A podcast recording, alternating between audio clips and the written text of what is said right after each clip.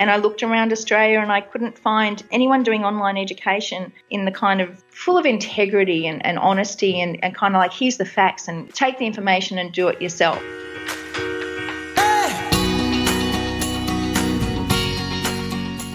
This is Property Investory, where we talk to successful property investors to find out more about their stories, mindset, and strategies. I'm Tyron Shum, and in this episode, we're speaking with award winning mortgage broker, entrepreneur, and author Jane Slack Smith. Originally a miner from Dubbo, Slack Smith changed her career path for good after starting her portfolio at 31. Stay tuned to hear how she grew her multi million dollar portfolio and the resources she utilized to do it.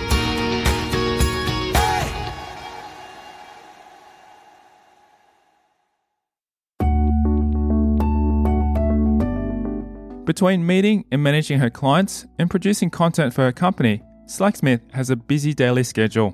On a given day, I might have three to four discovery calls with new clients who are looking for finance, and we just work out whether we're a good fit in working together. Because I, I don't believe that uh, everyone, you know, works uh, together well. So for me, it's really important in, in providing um, some understanding of what each party needs in a relationship so that we can go on. Because I really want to be part of people's long term goals rather than a, a one and done kind of uh, loan provider. Mm. And, um, and then the rest of the time, we're in, usually in pre-production for podcasts and videos and and looking at how to do virtual reality exciting things with our new videos and and looking at um, how we can update our courses and material for for our students. And a lot of time is spent um, assisting the community on our private Facebook pages in answering questions and putting them in touch and, and getting them to the results that they want. So, yeah, pretty full day.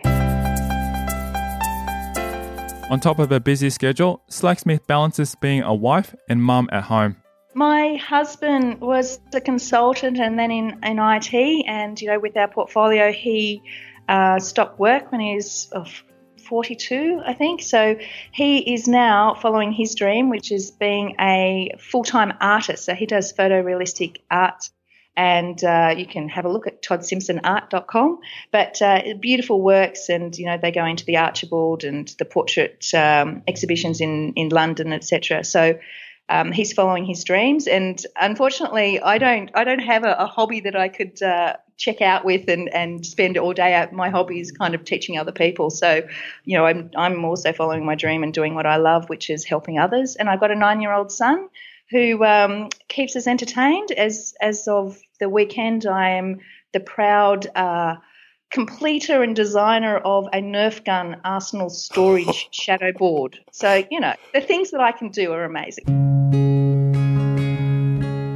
Originally an engineering miner from Dubbo, Slacksmith became inspired to set up a financial plan for her future. As a uh, girl from the bush, uh, from a farm in Dubbo, I was uh, one of the first to attend a university in my family, and I did a mining engineering degree and specialised in explosives. So I spent the next 18 years working in the mining industry, which was very exciting. And in that period of time, I I knew that I was probably just working for my money day in and day out and doing nothing with it. And I knew I had to do something. And I had a, you know, come to Jesus moment with a reading of Robert Kiyosaki's Rich Dad, Poor Dad and uh, started to think more about my future and what I wanted to achieve. This realization brought her to the idea of property investment after some success, Slacksmith also decided to educate others on how to reach success through property. I took my risk assessment skills of understanding risks and likelihoods and consequences of risk to property investment and built a property portfolio from you know a mere forty-five thousand dollars start, um, way up to a multi-million dollar portfolio today, and decided along the way that I wanted to teach other people how to do it too. So, I essentially started looking into how I could assist people in uh, their education on how to find the right property in the right area to get them to their goals quicker. And I realized back in 2004, 2005 that if I did that without having professional indemnity insurance, I was probably going to um, put some risk around my own portfolio. And the only person or profession at that stage that could talk about property was a mortgage broker. So I decided to do that part time, and that lasted about three weeks because of the demand of people wanting some assistance. And I went full time. And since that start, way back in 2005, I've won um, Australia's Mortgage Broker of the Year twice and um, Property Investment Advisor runner up in a, in a recent award, which is, I'm really proud of. And in 2012, I decided it was time to put all the education and knowledge around property investing and building my portfolio and all of the thousands of investors I'd worked with into play and started Your Property Success, which is um, an online education platform that assists people in getting to their property success. So that's essentially me. She explains why she decided to enter into the mining industry as her initial career path. I had a very wise person tell me once that it wasn't really important what you studied, it was the fact that you learned how to study and learned how to learn. Mm. So I knew that I knew I had to have a scholarship to go to university. And, you know, my family um, couldn't afford to to send me off, and uh, so I looked at where the scholarships were and where my skills were. And you know, they say that you have three careers in a lifetime these days, and that's on today's you know uh, life expectancy. It's going to be a whole lot more in a few years' time. I think it's more than so, three now. yeah, so I knew it wasn't a job for life. I knew it was an opportunity to learn. So um, I had a lot of strengths in engineering. They were looking for girls in engineering then, and although I don't believe in affirmative action at the time, um, I kind of stumbled into the fact that um, there was promotion of women in engineering, and I looked at all the different engineering courses, and the, a lot of them just seemed to be boring. You know, you're designing something and you never get out there and do things. And mining engineering you learned a bit of mechanical, a bit of civil, you did surveying and geology, and you, are in a ute driving around big mines, mines, you know, telling dozer drivers what to do and blowing stuff up. And then I worked underground for a year on night shift as a labourer because there's a belief that you can't become a manager and tell other people what to do until you've done it yourself, which I, you know, grew up with, you know, cleaning up stables on the farm. So, you know, we were always pitching in and doing things.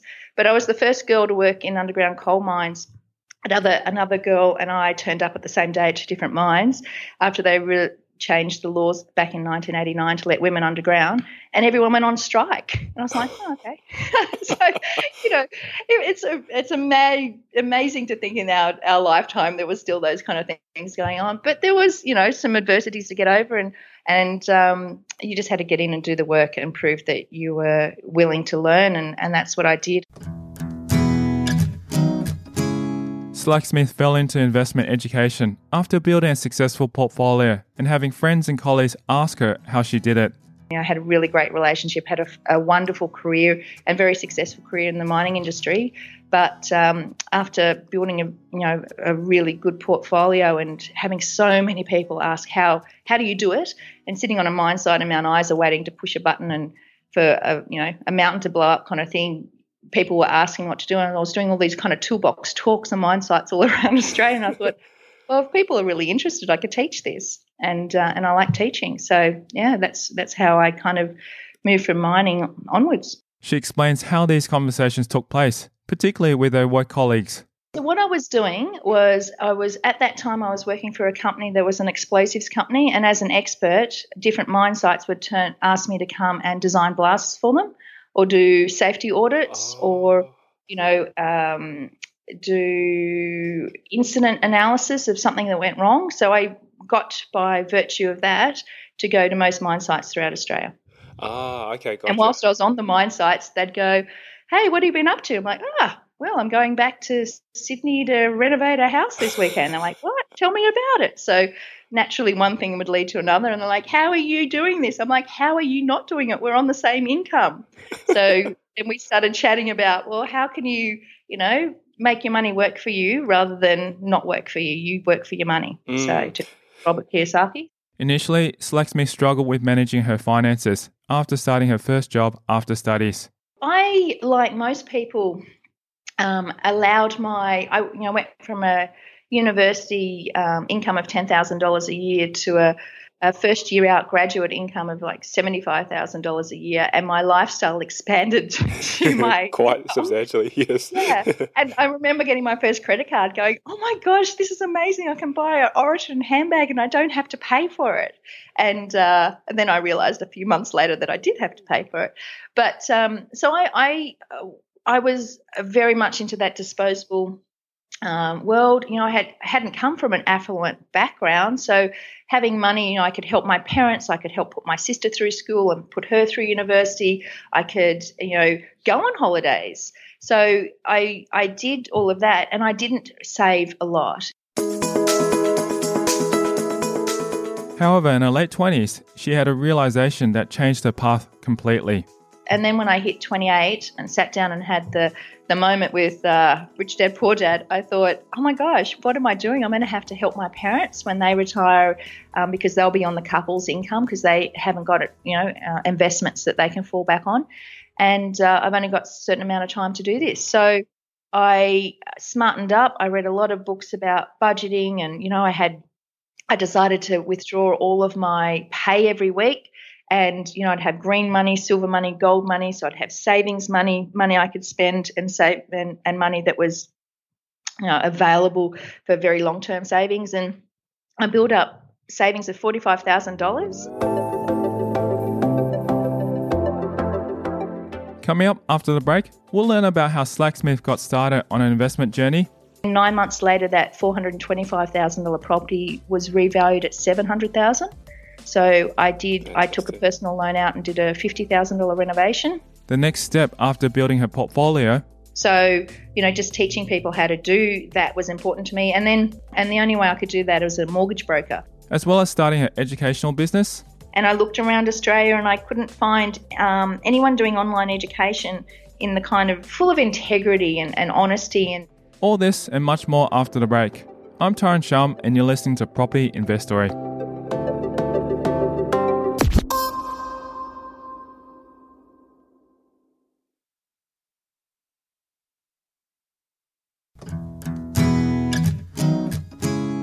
After working in the mining industry for a number of years and saving a deposit of $45,000, Slacksmith bought her first investment property. So I bought my first property for $425,000. $25,000 went straight to stamp duty, so I had a 5% deposit. And then 9 months later that $425,000 property was revalued at 700,000. So I did Fantastic. I took a personal loan out and did a $50,000 renovation and then I pulled out $100,000 and went to Sydney and did it for the next property and pulled out money and did it again and built up the portfolio very quickly by using no more than that first $45,000 to contribute to buying the properties. Wow. How did you feel when you first bought your first property? Oh my gosh, like I felt since every property since, buyer's remorse. You're like, oh my God, what have I done? and then uh, you sit down and go, I've done the numbers, I've done the research, I understand the risks, I've minimized the risks, it's right. Yeah. but I think, I think, when I speak to clients, and you know, we've got people um, putting in offers on properties every day, and, and I do deal re- reviews for. Uh, for our clients to just make sure that it's uh, the property fits their buying criteria. And every single time you know, those people who are not feeling buyer's remorse, I have a, a few worries about, and, and, I, and, I, make sure I ask some extra questions because I think you need to, you know, we're, we're not talking about, you know, buying a packet of chips. We're we're playing with hundreds of thousands of dollars and potential to create, you know, financial freedom in the future. So it's a big decision, and uh, and I think you know it it should be taken. Um, not lightly, and uh, yeah, so buyer's remorse is definitely. I, I think that's a good thing. Like many others, Slacksmith was initially hesitant to start investing in property and tried other means of investment. My boss kept saying to me, When are you going to get a mortgage so that I know that I have you for life? so I just thought, Oh my gosh. And the word mort is death, yes. right? So mortgage means death. So I was thinking, well, there's no way I'm going to be tied down to the white picket fence. You know, I'm footloose and fancy free. I'm only 28. And um, so I had a lot of fear around the property investment. And like a lot of people, I didn't realize that um, you could invest in property without owning your own home. So, you know, uh, so I decided that I needed to create a financial future of security for myself. So I after I read Rich Dad Poor Dad, I went and signed up to Australian Stock Exchange courses, and I did all of their courses, and then I spreadsheeted and paper traded all of these shares just you know on a spreadsheet. Didn't actually put my money in my pocket for anything, and um, I couldn't believe it. I'd come up with this great, you know. Uh, analysis of a company and they'd then go and change the board or they'd change their strategic direction. And all my my research had gone out the window. Oh, no. i could think i've got no control. And then um, for my 30th birthday i decided that i would pay for three financial planners to assist me in, in putting it together a plan together. And two of them just wanted to go into shares. And and that's when i found out that financial planners were really salespeople. It was the para planners in the background that were doing all the work, but they were only confined by they were allowed. So so that really um, confused me. And then one guy wanted to day trade for me shares, which I don't even think financial planners legally could do. And um, and I asked them about property, and they said, well, financial planners are not allowed to talk about property because it's not a listed property, cl- uh, you know, um, security class. After monitoring the share market and using some advice given to her husband, Slacksmith decided property was the way to go. That all changed only just a few years ago. So I was kind of on my own. So I made this investment, my $45,000. I took the, um, I, I basically monitored what the shares would have been done under the recommendations of the two brokers and financial planners. And I did my property investing at the same time. And obviously, you know, I made like 175,000 in nine months with the property investing. And the one lot of shares that if I put my $45,000 in would have gone up to 50 and the other one went down to about 42.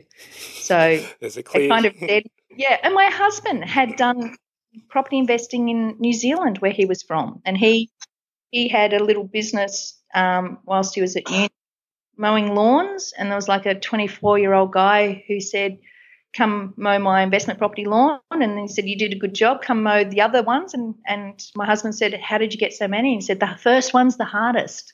And once you get the right one for the first one you can build your portfolio. So um, he was really inspired and and when we uh, started dating he was telling me about property investing and I was still very reticent. So I was a reticent latecomer to property investing albeit the fact that I did buy my first property when I was 31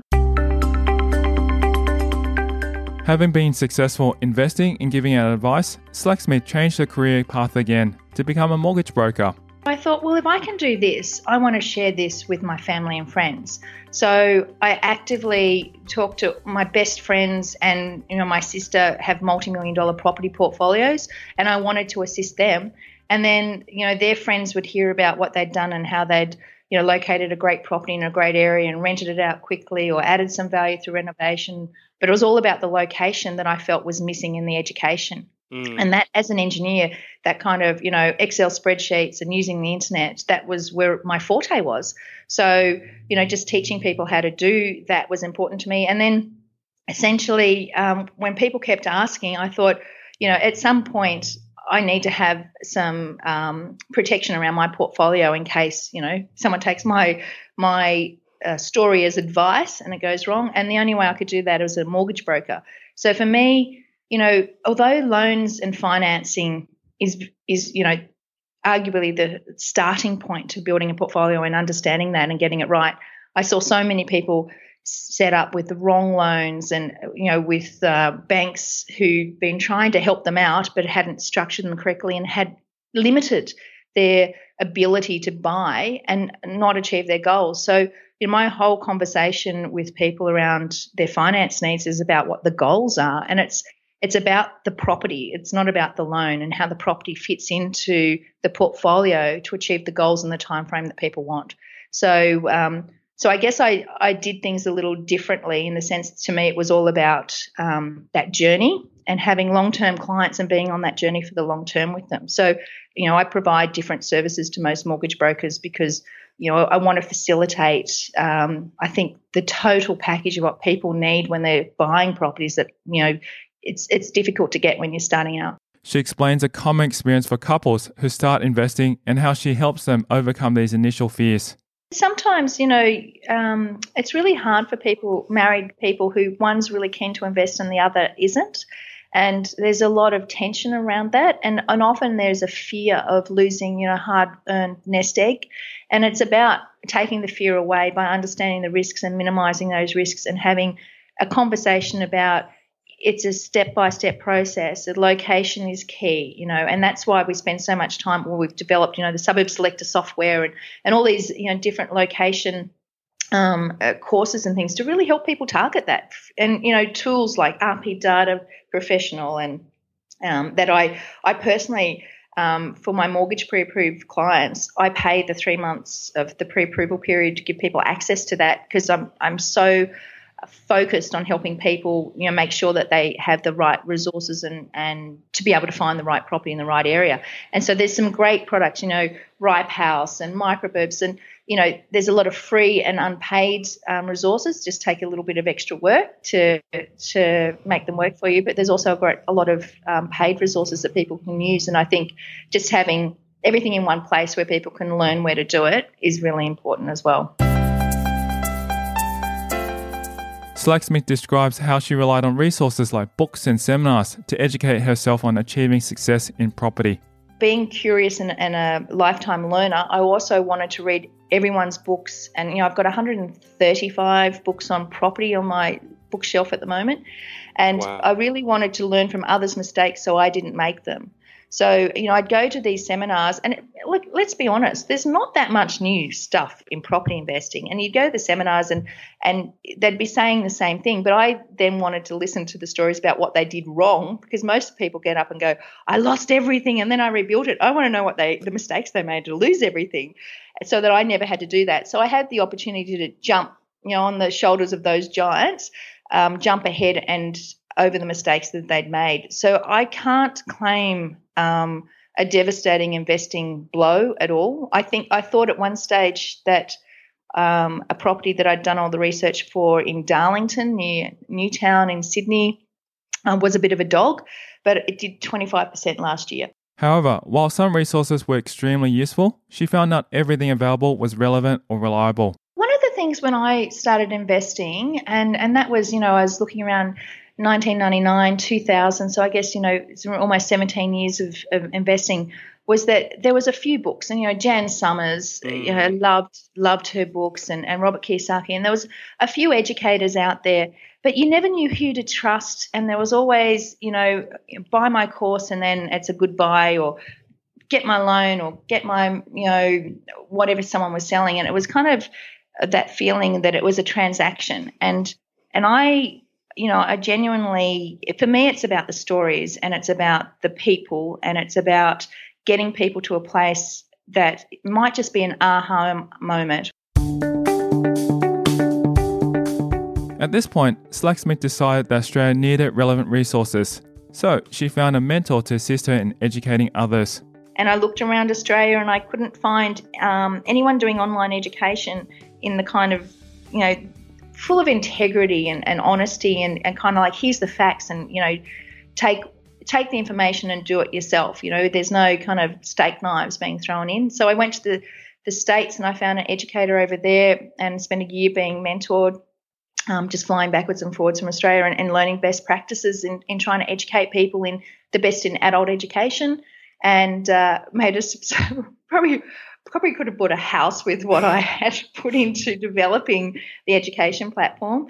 But um, to be able to communicate those stories and, and sharings, and yeah, it's just, I mean, in, in, the last you know five years, the the community that we've built and the students that we have, they are just they're just so lovely and so supportive, and you know just people in the private Facebook groups, you know, they might be saying, "Hey, there's a deal on Grays Online. I'm getting a Ute together to go down pick it up. Do you, Does anyone want, want to help? You know, I can pick up stuff for you and drop it off." Or there'll be someone else saying, "You know, quick, I need a a roof repair here," and, and people jumping online and giving people numbers and and or you know, here's a property I've been looking at. What do you think I could do with the floor plan? And it's just the generosity of spirit mm. and that community involvement that I'm just so proud of and that's what I wanted. I wanted somewhere that people could go and feel that they could um, have a safe place to discuss property investing without having your friends and family going, "Oh, you're, yeah. you're going to go broke." After becoming well read in property and in education, Slacksmith knows the benefits of good resources and wrote her own book. I always want to learn more and I'm always signing up for courses and something like, um, you know, James Patterson teaches how to write because I'm interested in how to convey my message and be a better writer. I don't necessarily want to write a book. I have written one book, Your Property Success with Renovation, but, uh, you know, I don't plan on writing anymore. But it just intrigues me uh, looking at people who excel at what they do and shortcutting the path of pain that they've been through and learn from their mistakes and learn their recommendations so I can can put those things into place. So, you know, I do courses on photography, writing, you know, marketing, obviously, finance, and I'm always uh, looking to learn more and I'm always curious about what people are uh, doing so that I can learn from their experiences as well. She continues to provide relevant and trustworthy advice to her clients all over the country. You know, I spoke to a lady today who thought that she could do nothing because her borrowing capacity leads her to a purchase price of $160,000. And we talked about areas and the fundamentals of low risk investing and, you know, looking for infrastructure and population growth and economy growth. And we highlighted a few areas that she could afford. And she was just, she was so excited. She said, you know, this is a revelation to me. I, I feel I can almost breathe again because I really want to invest, but I feel that I can't get into the market. So it's just those moments that for me make my day um, complete and um, which which are really exciting for me. Thank you to Jane Slack Smith for joining us on this episode of Property Investory. If you want to hear more stories like this, visit propertyinvestory.com.